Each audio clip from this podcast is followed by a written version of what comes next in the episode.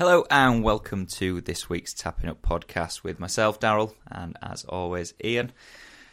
Doing it quite early this week, aren't we? Wednesday. Thought we'd get get it in, get it over with, early and done. Get it in, get it out, shake it all it all about. Mm.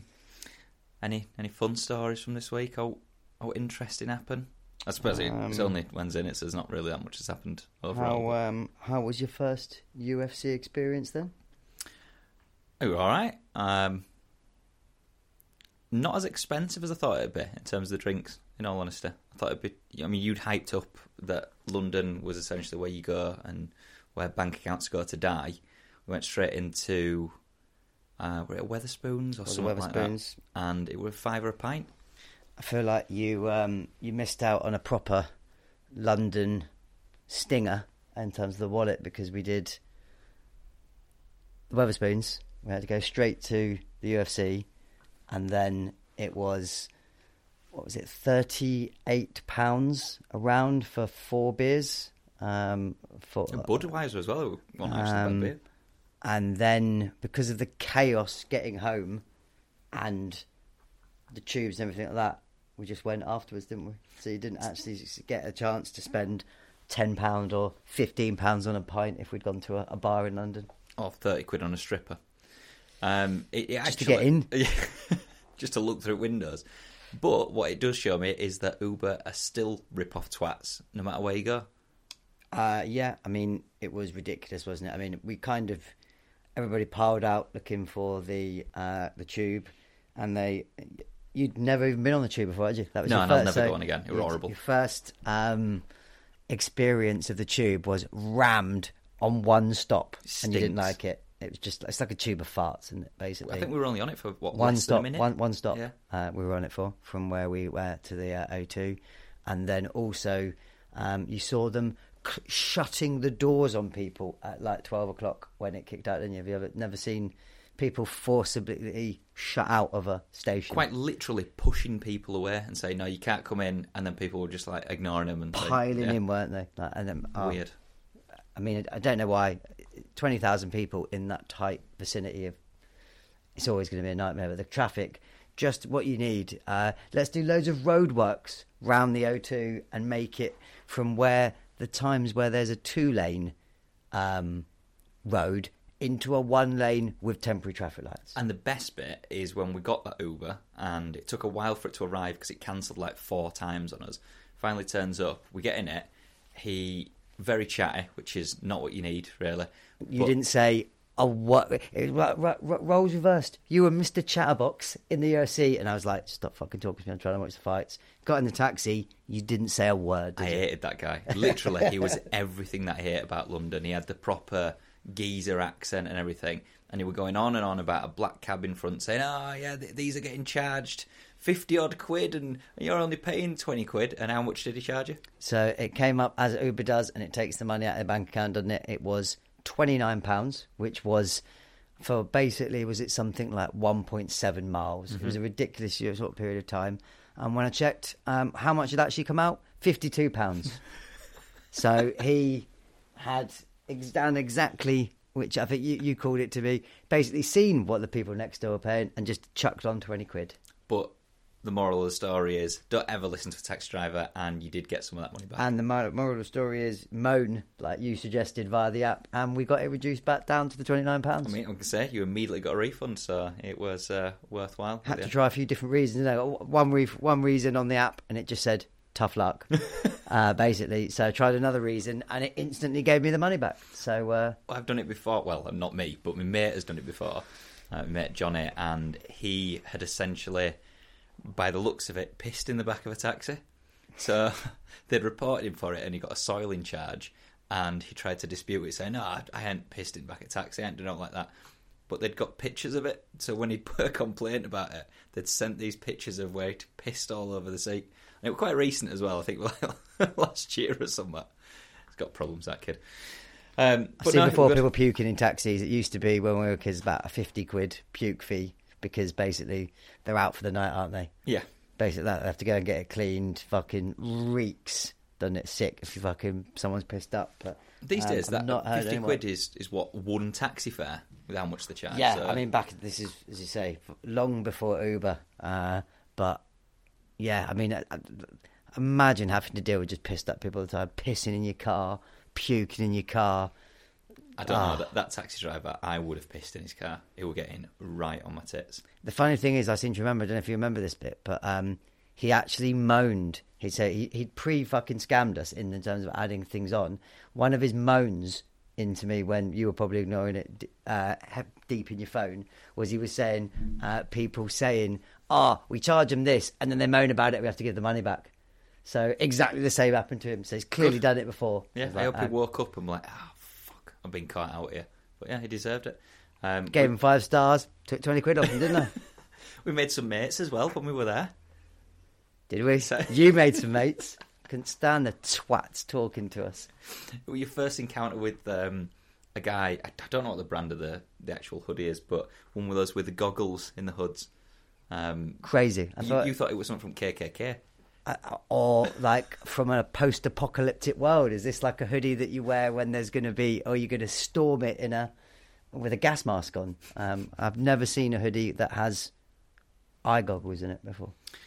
Uh, it's quite common at football. It's getting as common as um, I don't actually think it is the same make, but Stone Island. You always see those at these of events. There is common as Stone. Jesus, Stone Island is like, every, like Leeds in particular. Stone Island is apparently the new affliction by the looks of it. Do you know what? Now that we're saying that, did we It's- it actually was- see an No. affliction top? That's crazy. But we did see a lot of Stone Island. A didn't we? lot of Stone Island, and I just to totally top off- forgot about that. I was I looked all hyping up it. at, Yeah. how many affliction tops we were going to see, didn't I? Didn't And- see one. But on top of it, speaking of affliction tops and tops in general, come home, I get messaged by Virgin Media saying I'd won a whatever it was, a Champions Venom walkout personalised top, which is like 110 quid. So like, ah, sorted. Went to do the uh, voucher last night because I thought I might as well get it sorted. It's a bit gimpy. Probably not going to wear it out in public. It's one of those that you wear at home and you get it just for the sake of it. It's a hundred pound voucher, so it doesn't actually cost. Like, it doesn't actually cover the cost of the top, which is 110 quid, so it's 105 quid. Plus, then there's the delivery. So I've got to pay 25 quid if I want to win. Can you not use it if it's a voucher? Can you not use it on something else? Is You it, could is it do. like a Venom voucher. So- Uh, it's, I think it's an official UFC voucher because my first thought is right. I'm going to get a belt, so I went straight to look at belts. 600 quid. The BMF belt is 800 quid, so I'm not not going. you never know. Could you? Has it got an expiry date? Because there may be now, particularly with Leon winning, which we can come on to, either a fight night in the future or another numbered event later in the year. Could you not maybe hold on to it and you get hundred quid off the next ticket? I don't think it's for tickets. I think it's merchandise. So it's one of these Ah, dodgy. okay. I, just want a belt. I mean, If it- that's ridiculous. Here you've won this, Pay but you have to pay twenty-five quid for the privilege of what you won. That's bullshit. You didn't tell me that earlier. I thought. Uh, But, did you um, find that out last night? Did you? Literally, yeah. So we're doing it last night. I thought I'll, I'll do it. I won't tell anyone because it's still a bit gimpy to get something with Smith personalised on, on my back, and I, I couldn't wear it out in public. If you wore that to the gym, you'd get clotheslined, wouldn't you? But um, By me. yeah, undoubtedly. But that's still not even the funniest story that we've heard this week. So, me and Ian had heard a, a story from someone that we know talking about um, how boys will be boys and, and such, and how pranks get played on people all the time. This particular prank was apparently they said to this guy, just started this new job, um, sort of initiation, I assume. Here's a, a note. Don't look at this note. And here is a hammer. I want you to take it to this guy and just hand him the note. Hands him the note. The guy reads the note, jumps across the table, tries to restrain him, and throws him down some stairs. And what did the note say? I want something. You can't. I think it would, Oh, I'm it gonna would, hit you yeah, with would say, I want this, or I'm going to fucking brain you with this hammer, you cunt. Oh, it's genuinely. It was a well delivered story. Br- yeah, much more better delivered than we've just butchered there. But yeah, one of the funniest things we've heard this week.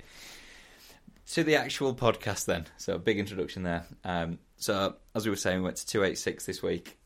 Well, in the past week, my first big MMA event. You've obviously been to some before. Um, not the first Englishman to defend the title on home soil, as you were correct. So someone'd like to tell me? on uh, on Twitter. But big one being Edwards and Usman three. Um, where do you want to start?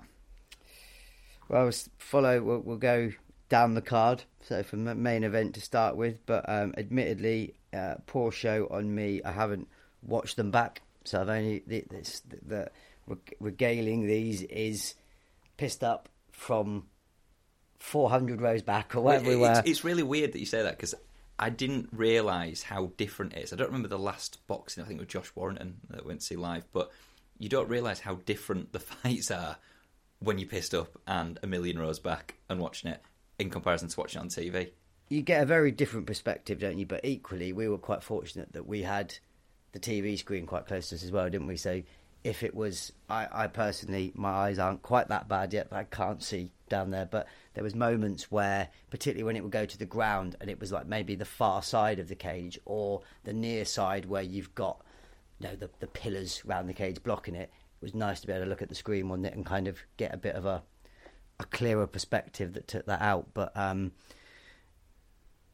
there was a couple that we what I mean we'll we'll come on to, but how different the decision went from how the fight looked. That's what I quite- mean. Yeah, was- so was- there's definitely a, a couple that I will get onto a little bit later down the card. Um, I remember being, and I've we've I've, as I say, I haven't watched it back. I'd be interested to, and I've obviously done a bit of reading since. But I thought Edwards won. I thought it was going to be closer than it was due to the point deduction. That was my real concern, and I remember saying to you, I I thought it might have been a draw. A draw ultimately did what we would have needed it to in terms of draw would have meant that Edwards retained the title, but from what I've read, people seem to be saying pretty clearly 4 1 in terms of rounds. Uh, obviously, point deduction factored in, but um, I thought it was a bit closer than that from memory. It was there was a parti- particularly a couple of very close rounds that could have gone either way, but I thought Ed, Edwards did a absolutely fantastic job. Clearly the winner for me, even with the deduction, but I thought it might have been by a point or a draw because of the deduction. It were a majority decision that he won it by one there, and um, one of the judge judges agreed with you. So one of them gave it as 47-47, the other two giving it as 48-46. Um, yeah, I, ju- I think one of the things we were saying going into this was, is Usman over the hill? It has his prowess started to fail? Have his knees started to fail him? Um, I know he's had a lot of issues with his knees throughout, but it just seemed like getting knocked out when he'd seemed invincible before the, the second Edwards and Usman fight took it away from him and thought, actually, I'm not as invincible as I thought I am. Um, I thought it was quite tentative throughout. Don't think he went in for anything in particular. I thought Edwards' takedown defence was was very good, Superb. um, and that's probably what won him the fight in the end. Um, certainly, according to my new Scottish best mate who sat next to me. But I mean, Rocky stole his soul, didn't he? Really? Yeah. After that knockout, I mean, he he did. It's one of the points that you'd made, and I thought it was it was probably pretty close. Is is he a bit spent? Has he lacked a bit of fire now? He's been to the very top of the hill. Um, had that fantastic. I mean, I think he had the second longest winning streak in UFC history after Anderson Silva, who was actually inducted into the Hall of Fame. a weird thing that when they announced it, sort of You've got to have him there, Yeah. surely, and you give Dana have a, a a big thing. I mean, thoroughly deserved. Everybody who listens to this podcast knows what a huge fan I am of Anderson Silva. I think he gets since the sport has grown a little bit more. People are of the view that they maybe remember him having that really bad run towards the end of his career, where he went one and seven or something like that. And so, the, so the, the, the newcomers to the sport just remember him as a bit of a faded force getting trounced, not the r- incredible matrix-like run that he went on.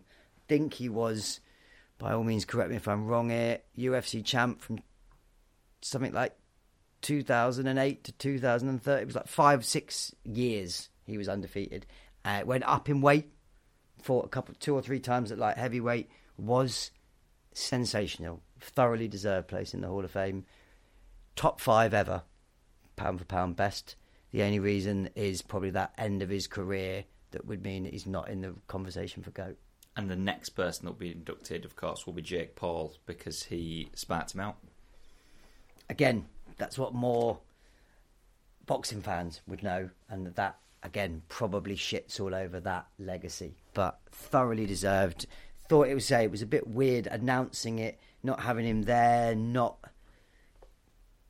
seeming to induct him in a proper way, which would have been surely. I thought it, he would be there, uh, at least um, for that announcement. But I think it's announced, and the actual ceremony, if you like, takes place in International Fight Week, which is in July in Vegas. So I suspect he will be there for that.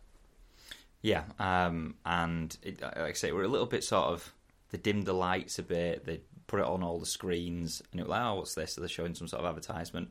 Announced that we were all, I think we were both looking around, thinking, "Oh, is he here?" And then he wasn't. it was just next fight coming out. So. I mean, a, a couple of other final points on the fight. I thought two things. I uh, remember was uh, I actually thought the reception was going to be better for Edwards when he came out. When he got the full lights out and then came out, I actually thought the crowd would be a bit louder. Did you like the um, Ric Flair woos? The, uh, uh, I did. You were getting very involved in the Ric Flair woos, weren't you? You couldn't help loved it. Um, and the only other thing, Jesus Christ, did he milk it coming out? How long did he take to actually come out when he'd got the blackout uh, of the lights? It Don't was. It I- felt like ridiculous at that But point. Like when- you didn't need that. Everyone was there to see him anyway. I just felt like he'd. There's milk in it, and then there's like, okay, where- are you, Leo? Come on, out you come. So um, Nah, I, just, I think it, that's his moment, and it? That's what he's built his entire career up until. And if that is the last fight he ever wins, I think he'd be happy to go out on that. I don't think it will be the last fight he ever wins. I think he'll go on a little. Well, fingers crossed, goes on a bit of a run, knocks Colby's head off. But um, yeah, I, I, I can't begrudge him for enjoying the moment. Agreed, but usually when you see that, what you see is that you know they have the camera from the locker room, dressing room, whatever you want to call it, and you see them. If someone's out there, they're like looking round, they're kind of milking the crowd. It was, it wasn't him milking it for me in terms of enjoying that moment or that that little time in the spotlight. It was the time from when they dimmed the lights and everything until he entered the arena. It was like five minutes. It wasn't, as you say, it wasn't Soaking lapping it up. It wasn't sort of. Um, I mean, there was one guy. Jesus, I can't remember which um, prelim fighter. Was it one of the Brazilians? He, the slowest walk ever. Were it Santos, the one that Lerone beat? It may well have been. I mean, that was a good fight actually, wasn't it? And completely undeserved um, victory. But um, he was literally walking like his baby steps. It's just like, what on earth are you doing? But Back on track. Get back on track. um, Back yeah. the- so Colby is confirmed as the next But is he confirmed? Because Dana says this, Edwards refutes this and says, "I'm not fighting him." Has he actually said he is? I, I- Yeah, I, he's- saw he said he doesn't deserve it. I, didn't. No, I haven't seen him say "I'm not fighting him." He says, "I'm the champion. I can choose my next opponent." And Colby has then come out and rebutted that and said, "If he does that, I'm the bigger draw. Dana will get him to relinquish the title."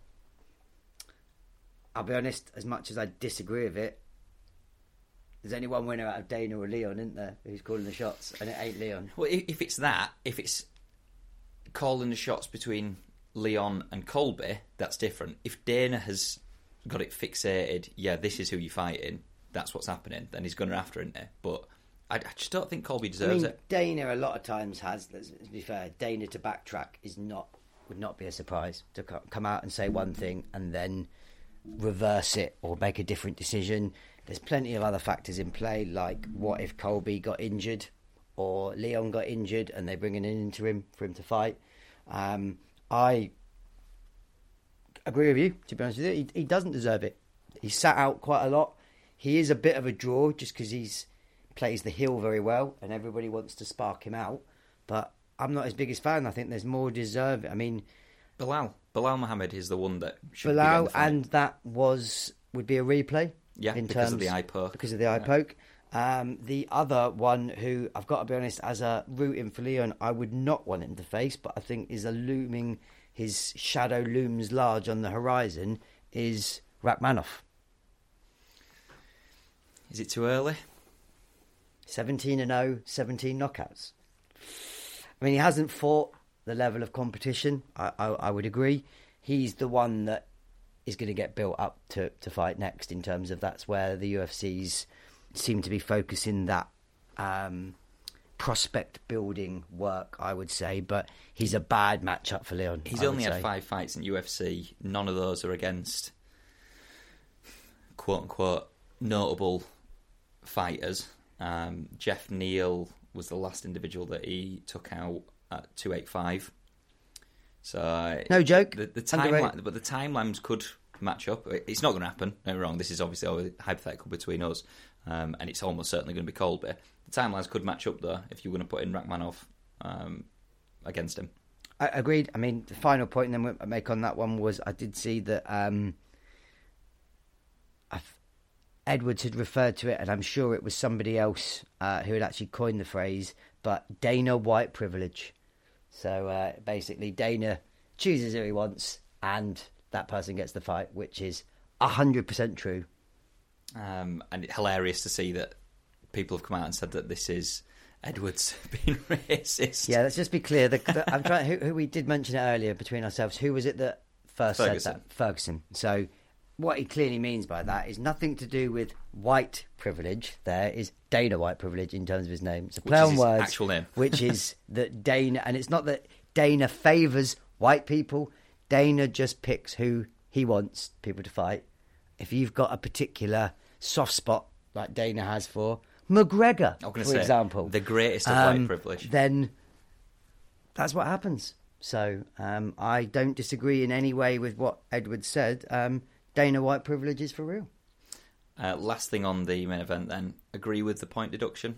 Harsh, very, very. I mean, at the time, given that this is the the stakes there of a title fight, in his no warning, nothing, no. I, I started panicking with that point deduction because I thought it's At the- early on in was the Was it the second, Second, round? I think. Se- se- yeah, second or third. But it was we were both the same. Like that could literally make the difference here. Yeah. Um. So poor refereeing for me. No, no warning.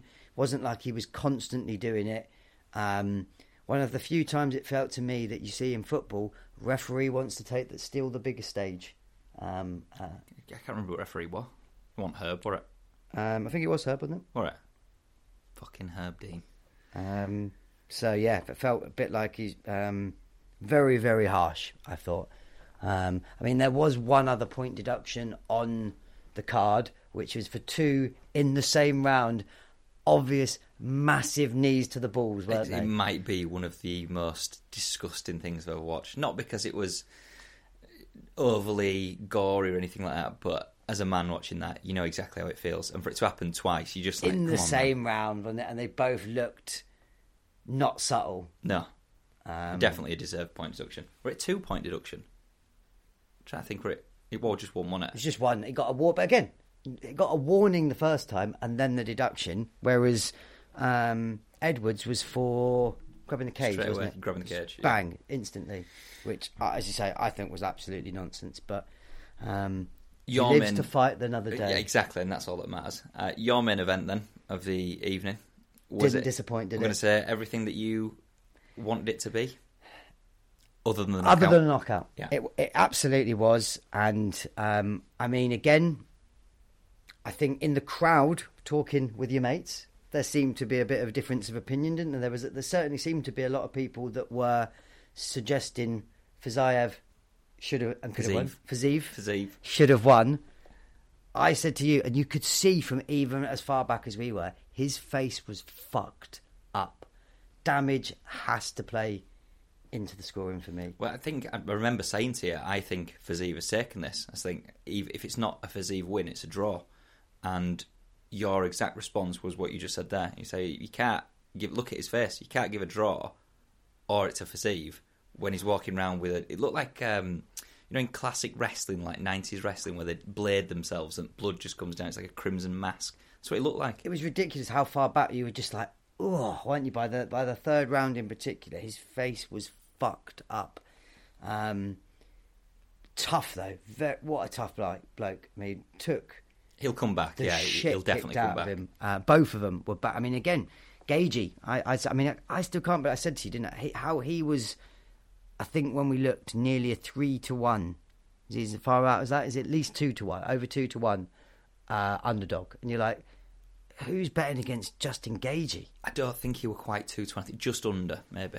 But that was a mistake all day long for me, and the only disappointment was no knockout. No knockout. But what did I say on the preview show? Fight of the night could guaranteed. go fight of the night guaranteed, which it was. Could go to a decision.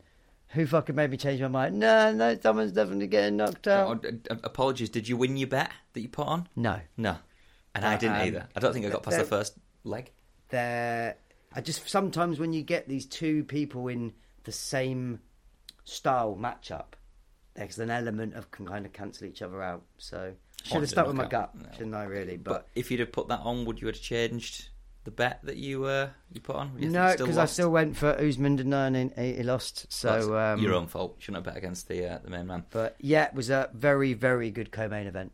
Very enjoyable. The only finish then of the main card, Gunnar Nelson and Barberena, um, subbed him quite quickly, didn't they? He did First Um, round. That was the most likely outcome. Yeah. I think what we said on the preview was what was going to happen. Um, two complete opposite styles. Stand-up fighter against a, a very, very good jiu-jitsu fighter, and um, It's as soon as Look- he got him down, didn't it? looking a bit bizarre with his tash. Yeah, he didn't. He looked a bit uh, gunner, but um, always turns up for the. And again, quite a big sort of as a European fighter, one of the more better known. there were loads and of a- fans for him, weren't there? a r- real little pocket, wasn't Mm-hmm. there, in the arena uh, cheering him, which made me think that they were friends and family, maybe. Or Well, they got the uh, Viking Icelandic chant going, didn't they? In the They club. did, um, but yeah, very, very impressive win for him. Not really sure what he does for him in the division. it's just it's one of those things that he's a bit of those a bit like one of those fighters that's there he's always going to put on a show he's probably always going to get the sub if he is getting put into these type of uh, main events or main cards but he's never going to be a title holder I said before, he's a gatekeeper, isn't he? Yeah. As say, is that when you want to put someone up in, you know, as a rising prospect, as a test, you could say he would be a good matchup for someone like Rakhmonov. Um, you know, see how he does with, some- you know, he's obviously got a 100% finish record. How does he do against someone of that level, jiu-jitsu? If, be uh, interesting Be you know, interesting. uh, Gunnar doesn't tend to. He's a bit Conor-esque in that doesn't dodge people. Put he'll you put in front of him. So that would be maybe a, a little match up and a, a step up in challenge for Rakhmonov. The uh, last two on the card, and all technically the first two on the main card, these were weird watching in person and in the arena. Um, I was texting one of my mates, so specifically this one was is Maia and O'Neill. Texting one of my mates when it were happening. I had O'Neill. Did I ever buy KO on my bet? The bet that lost easily, um, but I had it as quite close and swaying towards O'Neill. The scorecards couldn't disagree with me any further, and the text I was getting was saying, "What are you talking about? She's getting absolutely battered." Haven't watched it back like we said, but I, I agree with you. We, we were both in slightly stunned silence, weren't we? That how this looked like. I mean, it was close. It it, it wasn't. I think I, the next fight we'll talk about was a more egregious one for me. Like, how on earth have the judges come to that decision? Well, it, it's But- weird because the scorecards are the same for this fight as they were for Dolidze and Vettori. So this uh, O'Neill and Maia also had a 30-27 round and two 29-28 rounds. The thing that I, I find slightly interesting about this, in some ways, is the you've got someone at home who's, who's taking a different view to us. The judges are seeing a better version of what we were seeing. Yeah, not what So if- people at home watching. Exactly. So, if anything, you could understand how the judges and people at home are getting it wrong, not how the judges, people in the arena, are disagreeing. That's where it's a bit like, what? How? How? The judges probably haven't been smashing um, pints all the way through night, though. To be fair, you might have done, but True. And I mean, again, talk about just uh, again a nice little uh, tangent off the timing difference of if you went right. This is a minute before the end of the fight. Let's go and get a pint or go for a piss. piss, yeah. Then if you went to try to go in between fights was ridiculous, wasn't it? Um, it, were absolutely ridiculous. You could literally walk straight to the bar. If you went in the first round of, even on undercard, first round, one of those fights, or second round, were free, you want it completely easy to get in. Um, I remember going to the toilet at one point and there were guys smoking. I told you this, didn't I? Did. They were just having a cig, and someone else turned around and said, oh, "I don't think you can smoke in there," and he just went, "Fuck them." Like, all right, it's a lovely city, is this? Um, but yeah, easy to get a pint if you did that. Yeah.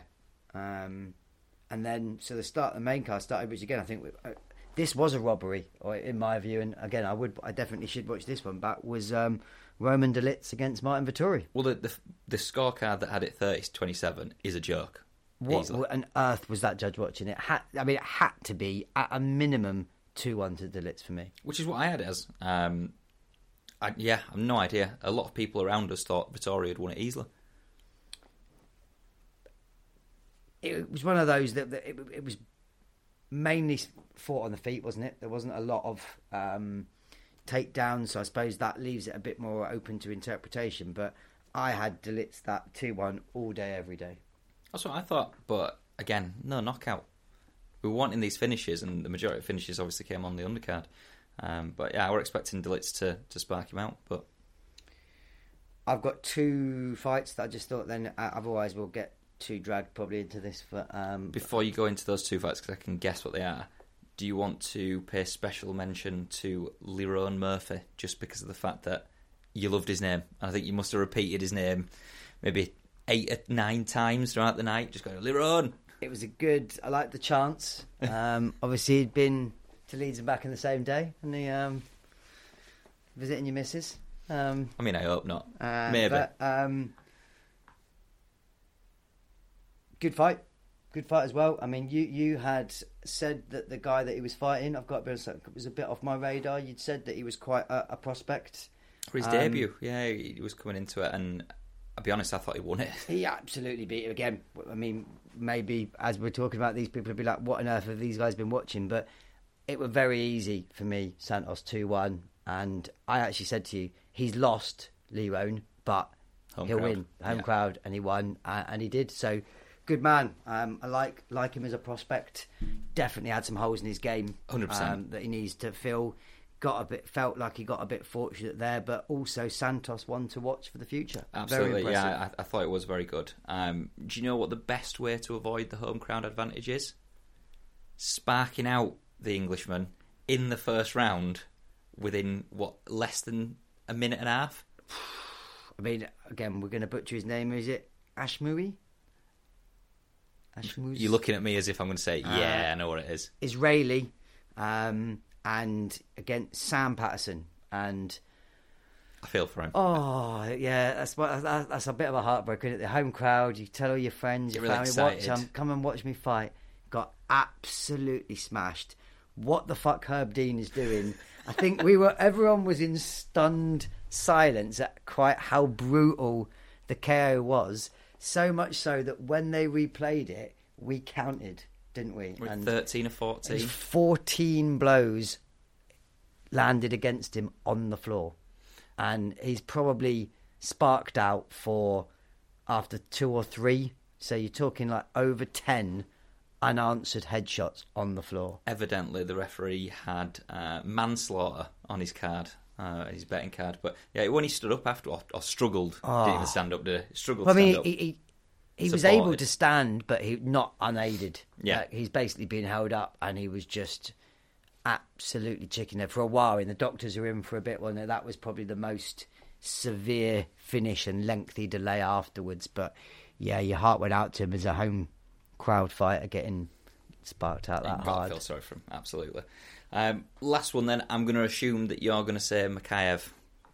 How? Uh, well, I bet he's regretting it himself, but the durability of that man's knee was insane. I've, I genuinely have never seen anything like that. It, it, when it were happening, it was uh, you mentioned earlier on because it's obviously a ground game in the uh, octagon. Our view was kind of blocked by one of the uh, corners of the cage, so we couldn't see necessarily. We had a big screen next to us. Uh, we were watching the screen. His leg must be sort of maybe twenty degrees the other way. It would horrendous. The It crowd like you- were like, "What's going on?" you were kind of having to watching it in the fight and then thinking, no, no, it can't be like that. I look at the look up at the, the screen and the screen. The weird thing was he didn't actually look. To be honest, and it's, again, it's super tough.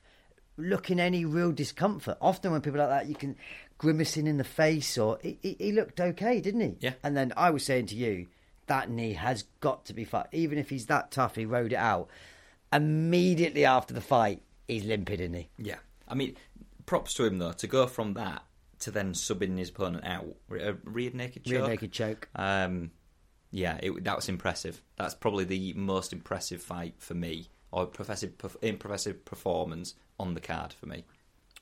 because in terms of the that. adversity Yeah, that he absolutely. faced and to overcome that and just i mean we, we were talking about it um, on the night that is just sheer adrenaline you know an unbreakable determination to not sub and just being probably at the time not really feeling it the moment the fight stops the moment it's over being like oh shit now i'd be interested i think you said that he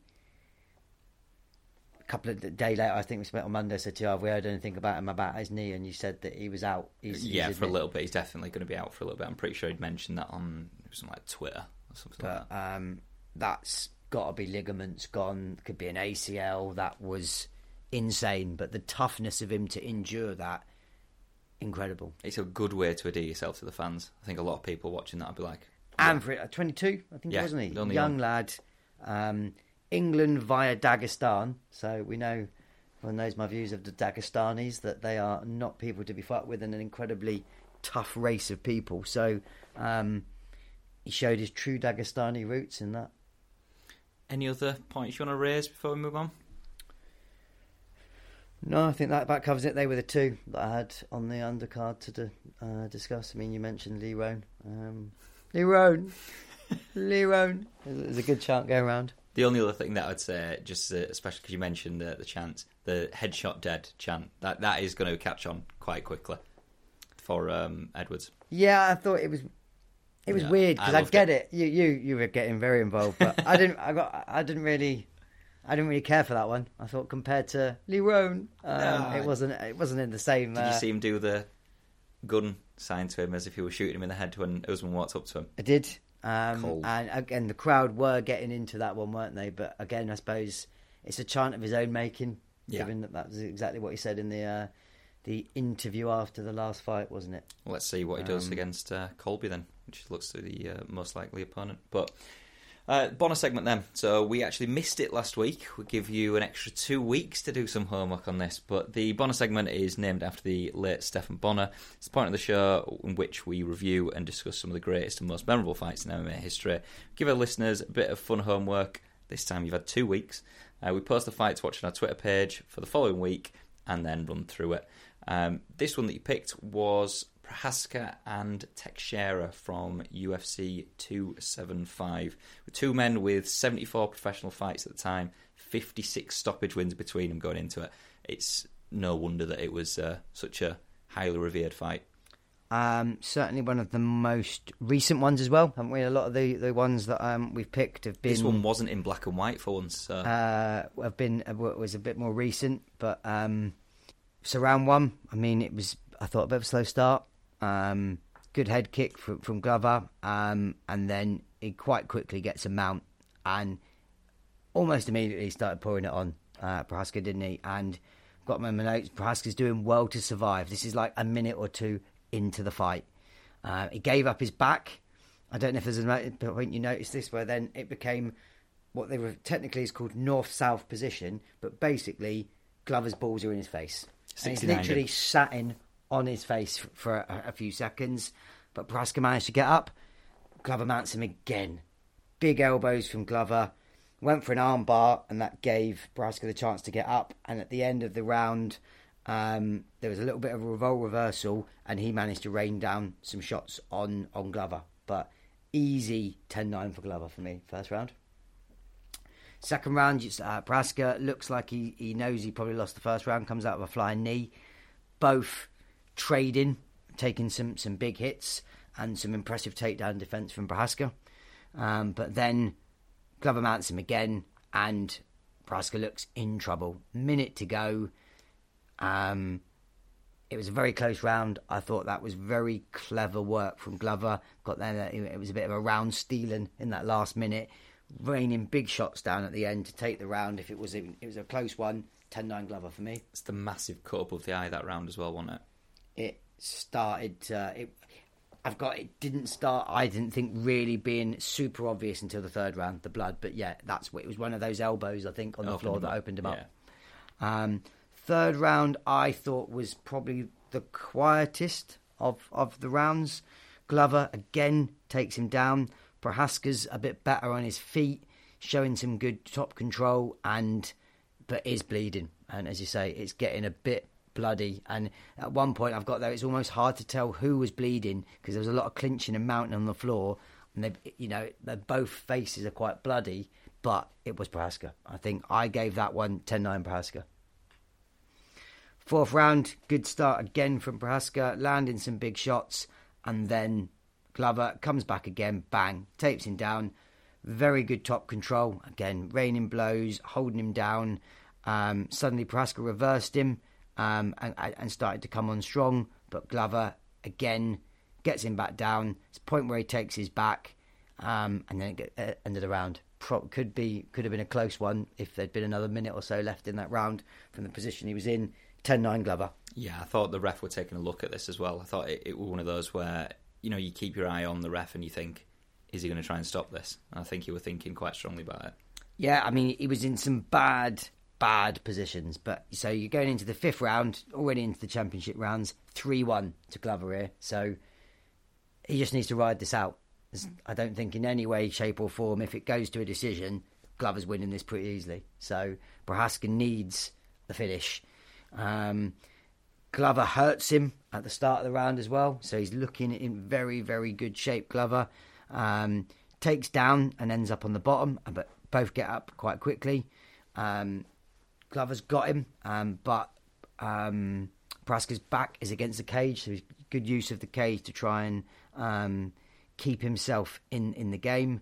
Um, Glover mounts him, and there's about there's a minute thirty left, and you're thinking to yourself, "This is easy for Glover here. He's just going to hold him out on top like he has done, um, and finish." All of a sudden, Prochazka's suddenly on top, and Glover gives up his back, and bang, rear naked choking, taps him super quick with 30 seconds to go. Really quick as well. I think a lot of criticism on uh, Teixeira for this. The more, and certainly having watched it back as well, the more I see it, the more I think by that point he's given up so much in the rest of the fight. He's probably running on fumes by the point that that gets locked in. It was deep as well, Yeah. and I mean, again, uh, it, it was quick, and I, you know, looking back at it again, it, it was, it did seem very, very quick. But when people are sat there going, "Oh, that's quick, fucking pussy," let fucking Big Prochazka come and lock put it that into you. Yeezy, put that fucking on you, and survive two seconds or three seconds without tapping. So, um, but incredible performance given he was undoubtedly going to lose, and I think all three judges had it three one to Glover at the point he won. Up until the so point. it was it was it was easy going to be Glover, and that would have been Glover winning the title as well. He'd never had the title, it always eluded him. He was kind of the boogeyman in that he was very, very good, but his absolute prime, um, which would have ironically been when Jon Jones was just tearing through the division, um, he had some visa issues and he couldn't get in. So his his, his um, UFC, even though he's been in the UFC maybe maybe ten years, maybe eight years, something like that, that was delayed, and he could, he would have been in it years earlier and could have easily been light heavyweight champion as well. The sooner I think that he comes back from his injury, the better. He's um, Pascal. yeah, he's he's one of these that I want to see him back as soon as possible. I don't know. Have we had any updates about that at all? a couple of months ago, he said he was uh, he was well ahead of schedule, but I think even the most pessimistic at the time was going to be like eight or nine months. But um, he, the durability he showed at that point, and even at the points when he'd been mounted for like four minutes and the blows had been raining down on him, he would at the start of his rounds come up light on his feet, bouncing around. So incredibly durable guy. So um, yeah, look forward to him coming back. Um, and they'd already said because he gave up the title, he will go straight into a title fight, won't he? So Yeah, which he deserves it. Absolutely. certainly deserves, given he you know on form and the fact that he was the title holder, he's never lost it in the cage. He gave it up, so um, yeah, look for probably towards the end of the year. I would have thought. It's a dreaded international break, Ian, and I'm not happy about it at all. I can't be bothered with international breaks. I can't be bothered with international football. It's boring unless it's a proper tournament. Unless I can get my teeth stuck into it. Nah, not. You interested in England, Italy? Watching big Willie Gnonto run circles around us defence? Nah, I mean international football for me, it's yeah. Who doesn't love a World Cup or a, a Euros every couple of years? But um, it's always so unfulfilling as an England fan as well because we always smash through qualifiers, don't we? And then only to come a cropper in the um, The actual the tournament. actual tournament because So we al- realised that Gareth Southgate's as manager again. It's always thoroughly underwhelming when that's the case um, because we'll end up with a hundred percent record in qualifying to only then go out in the first round of the actual tournament. And I feel like given England over the last few years, that opportunity for a big tournament win has probably come and gone. You going to be watching any of these then? Probably stick it on in background or something when we play Italy tomorrow. Or today, whenever you listen to this. Nah, I'm not. I'm not sure. I mean, again, I've kind of fallen out of love football recently with Liverpool's performances, and and generally, um, don't seem to be watching as much football as I certainly did um, a few months back. So, um, yeah, I mean, it's, but that's the only thing. We slag it off. I'll probably stick it back Stick in the background. background. But yeah, definitely won't be glued to the screen. I think it's fair to say. Do you think that we'll uh, see many appearances from the Yorkshire Pirlo, who seems to have stolen his place in the lineup? I mean, how has he got into that squad when we? Um, I haven't got it in front of me, the actual squad, but there are some far, far more deserving players that didn't get a call up. Certain players that have got cut based on form and poor performances, like a Trent, who, you know, you can't disagree with. How on earth Phillips has got in is a shocker to me. Just don't get it. Um, I get that he's a very good player, and I don't disagree that he's a good player on his day, but he hasn't been that player for a good year now, which is weird, and it's a bit sad as a Leeds fan, and it isn't sour grapes or anything like that, but he's just not he's not played this season. So how can he possibly get an international call up?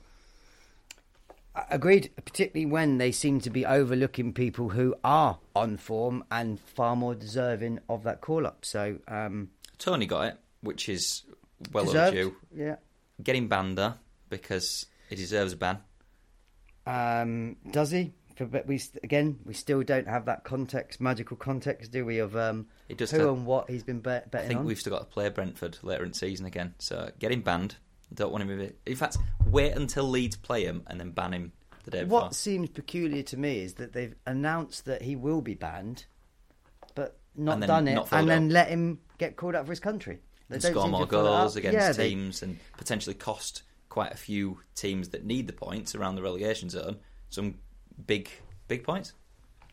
bizarre one for me. So it, I'm, I'm guessing that there is probably an appeal going on, but we haven't heard about that.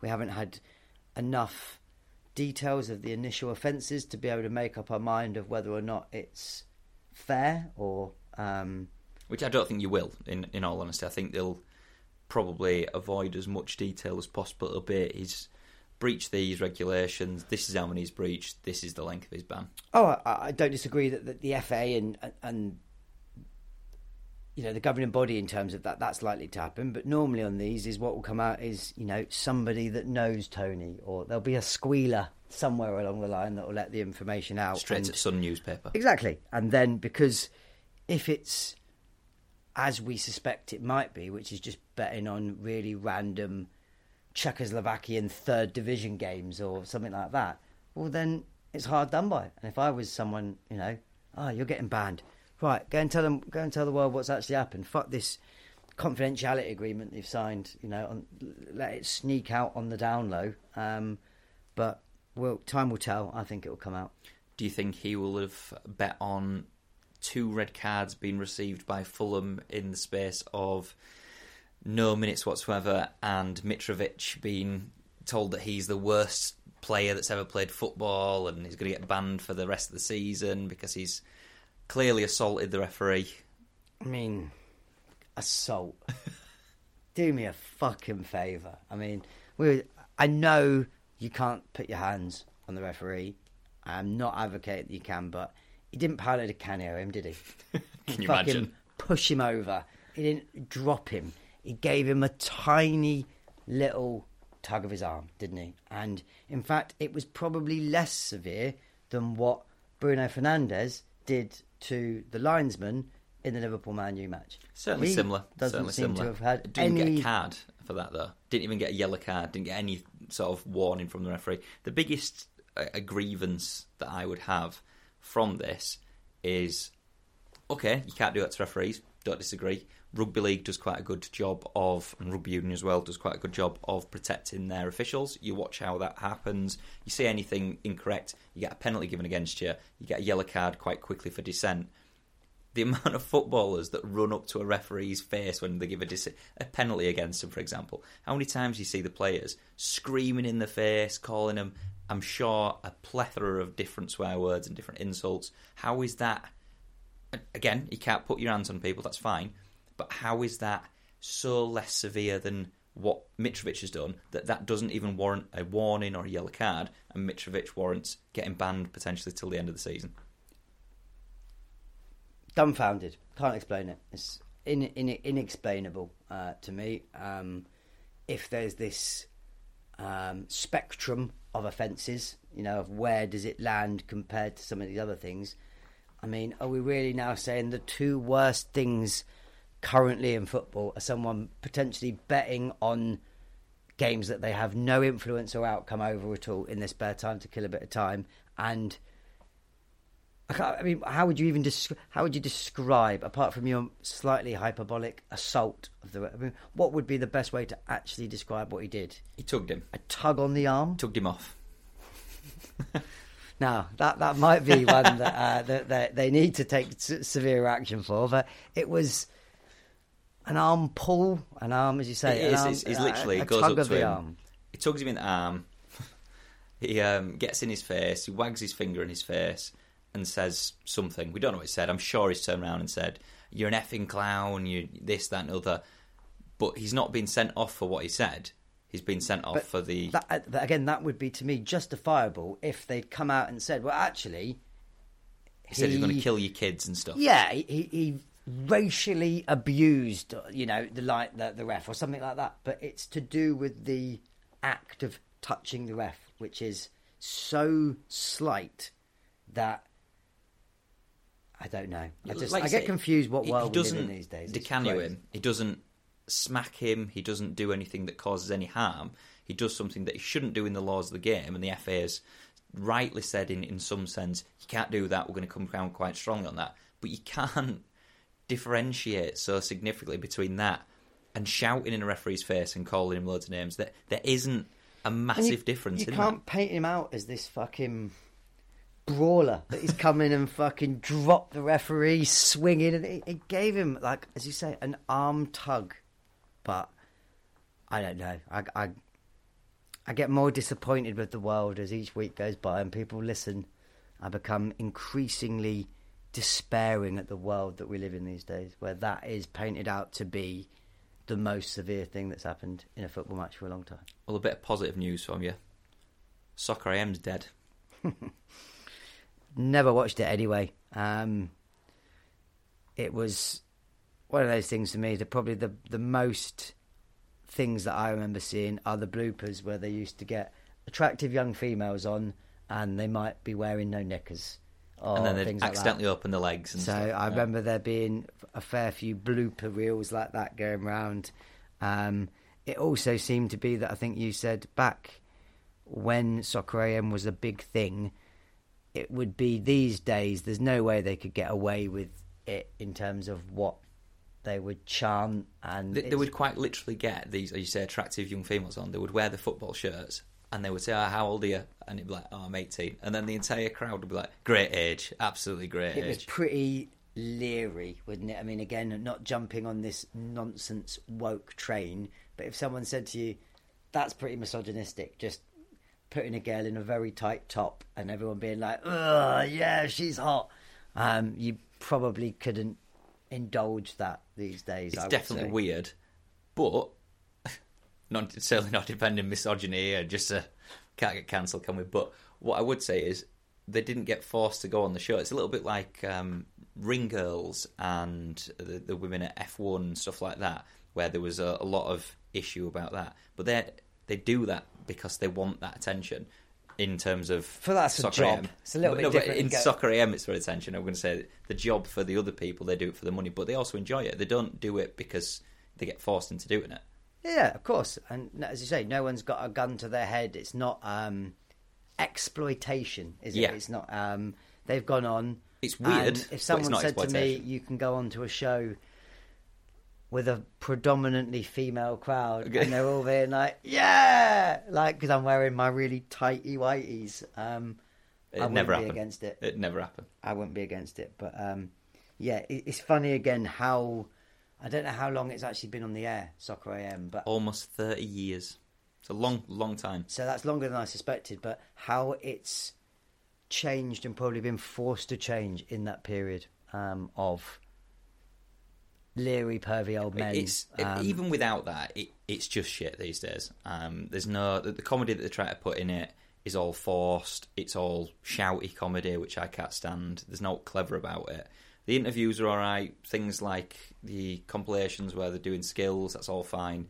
But yeah, I hadn't watched it correctly or properly in a number of years. It's one of those things that if I'm up at that time, bang it on TV, probably while I'm eating my breakfast or something, I'm not paying much attention to it. As I say, I thought when it was at its peak was when I was at university. Not probably a single weekend in my university career was up at nine till eleven in the morning. So um, never missed it.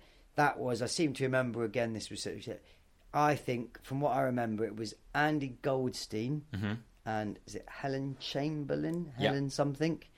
Then it moved to.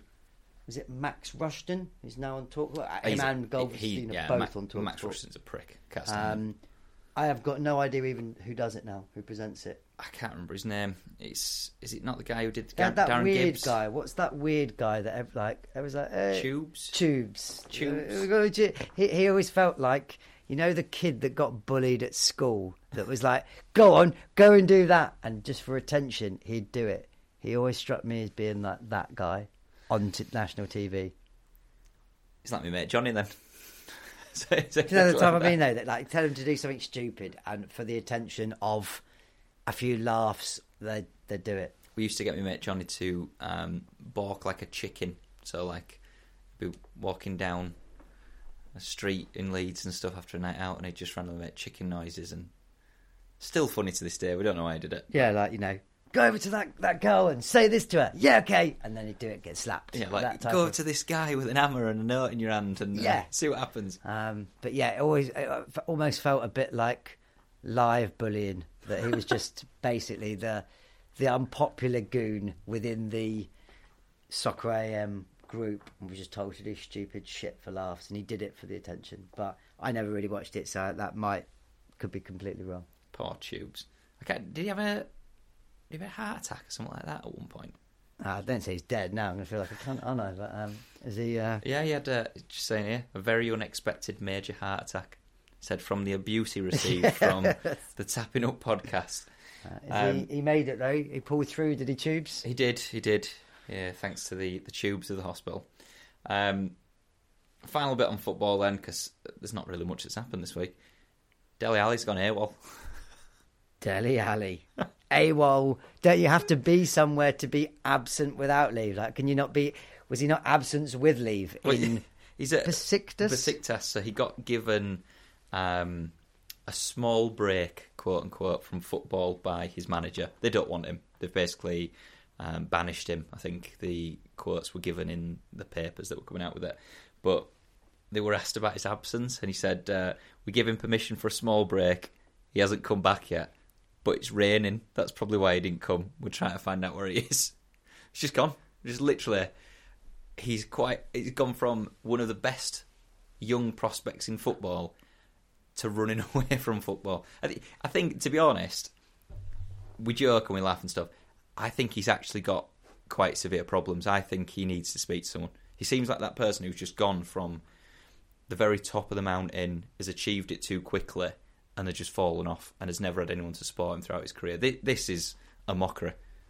I, I don't disagree with you. And funny you say that. On that note, was it this week that Chilwell had come out? Did you see this and said that um, That he's been to a therapist. Been to a therapist, trying to sort of open up on um, mental health issues and saying that there shouldn't be a stigma attached to it.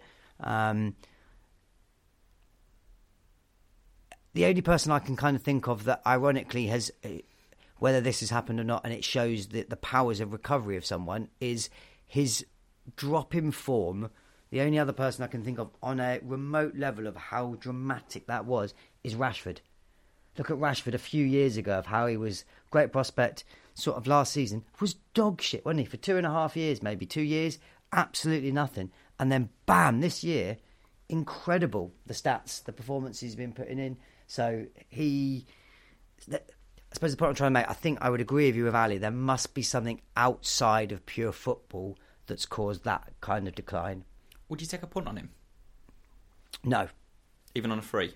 No, I think it's it's been that long now his decline, and I mean it's crazy. Given I mean, wh- how old is he? 27, 28? 26. He's not old. 26. Yeah, he's 27 next month, I think. He was literally, wasn't he, for probably uh, li- at the peak of his powers. At what nineteen or twenty? It, it must have been. It's not a, a a sudden decline. I would say it's three or four years since, if not more, since he was doing the ridiculous numbers that he was doing for Spurs, and when he was the the- golden child. Crystal Palace that scored that outrageous volley where he basically kicks it over his head, turns, pivots, and just volleys it into the bottom corner? Screamer. Yeah, I think Um, like a few years back. I think. It's just, I mean, uh, uh, when he was originally signed by Spurs, it was from Wickham, MK Dons. MK Dons, um, Fake Wimbledon. and I only remember because Liverpool were sort of linked with him at the time, and he went to Spurs, and you think, ah, never mind. And as you say, that wasn't he playing in Spurs' first team at seventeen? 19, I think it was. But there was probably two or three years where he must have probably got double figures in terms of goals. The, the numbers that he was putting up were sensational. He was a, a first choice in England's midfield, wasn't he? Um, but yeah, it feels a long time ago for the lad. Um, and as I say, I think there must be something deeper than he's out of form. Well, The move to Everton just hasn't worked, has it? And Was it him that famously Mourinho smashed? yes, dug, dug him out in that um, oh god, what's the name of the? Dream. Is it something Dream? No. So that was the Netflix.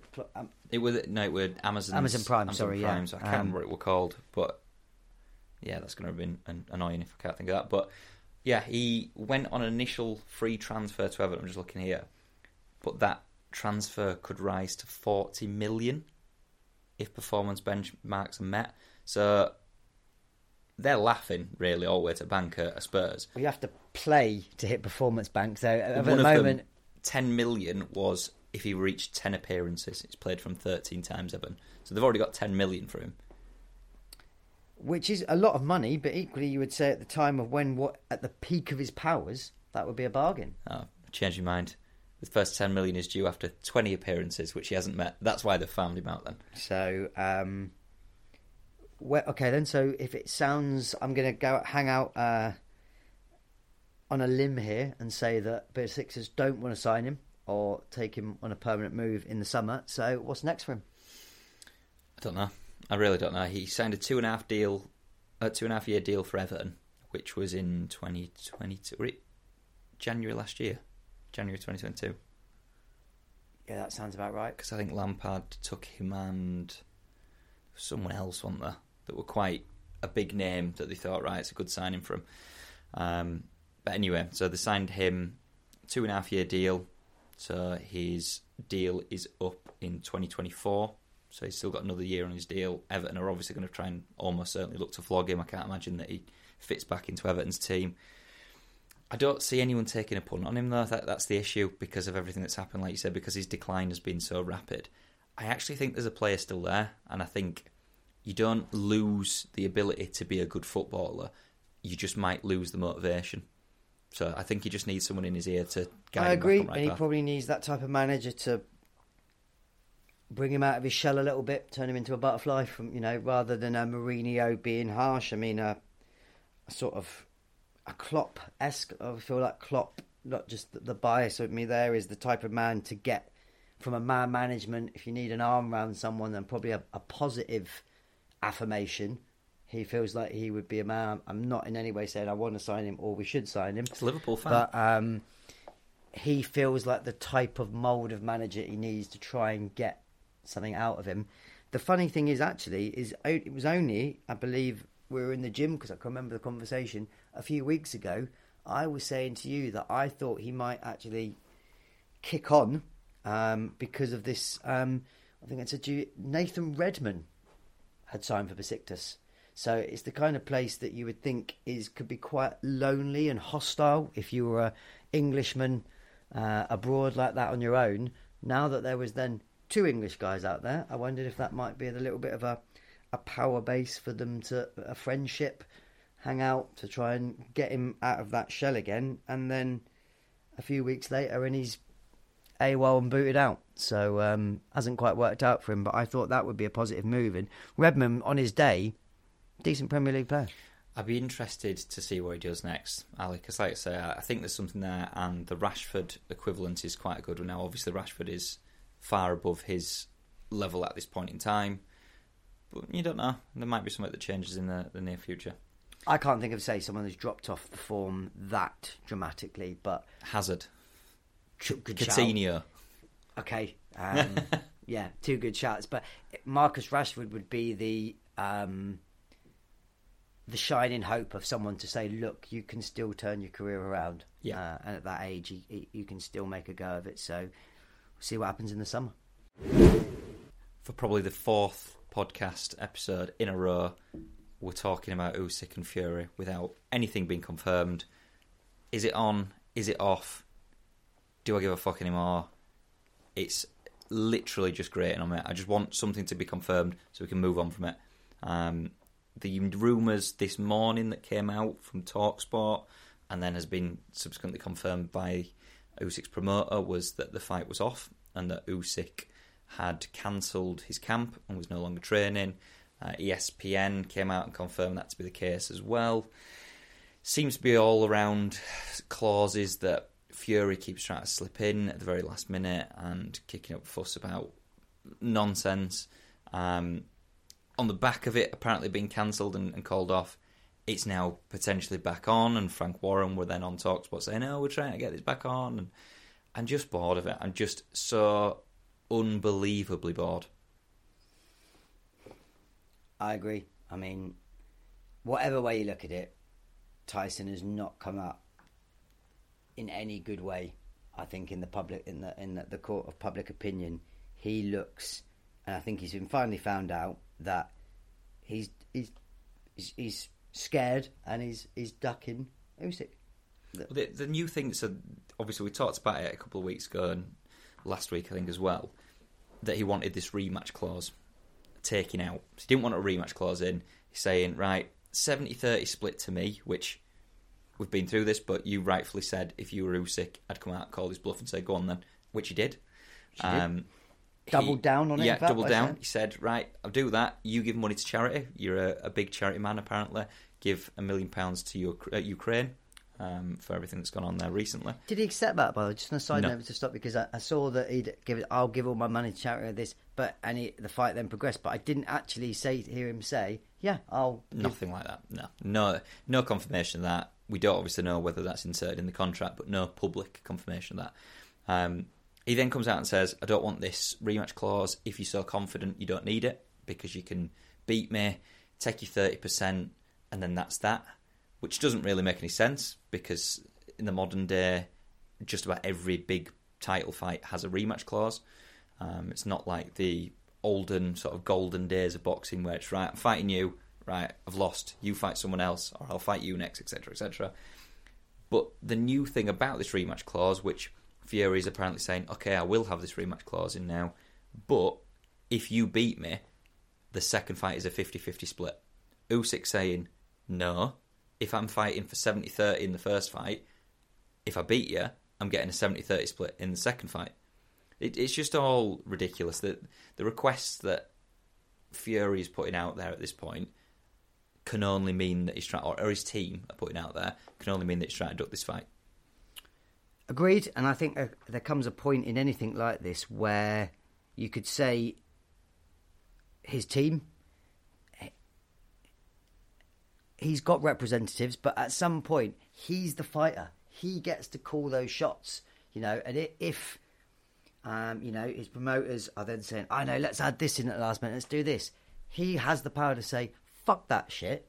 No, we've we've, we've messed him about enough. Let's fight. And it feels to me Usyk called? His bluff. I don't think Fury thought that he would get backed into that corner and, and he'd take the 70-30 and it feels like he all right I'll, I'll give him what you want. Um, it felt like in terms of if we're looking at this as the, as a game I know it's not but if you're playing the game the obvious I would say to you I look at this through like a, a marketeer's eyes. So how is how are you spinning this to the world? The only way Fury could come out of that initially like he wasn't scared was okay it's on. So he starts the training videos and allows the ruse to continue. Okay i'll train. It's on.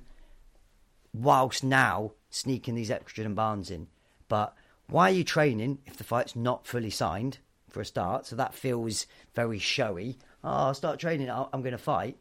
If you had genuinely started your training camp like that you just carry it on, wouldn't you? And like you say, if you can't demand 70 30 and then get 70 30 if you lose on the way back, it feels like, again, there's just, he's all over the place. And I feel now more than ever, he just looks very, very scared. I mean, you said to me the latest update was two quadrilogy options of Wilder Fury 4 or Chisora Fury 4.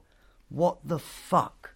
I think the other one was it mentioned as Charr, who isn't a big name. It's it goes from big, Manuel? yeah, it, it goes, AJ beating him. Someone's. I'm Uh, sure I someone's. can't remember who it is. Someone's fought some either AJ or Fury. I'm sure has fought Manuel Charr before. Um, he's definitely fought someone English at a higher level. And whether whether it is Fury, whether it's a rematch, or whether it was AJ, but I'm sure he's fought one of them.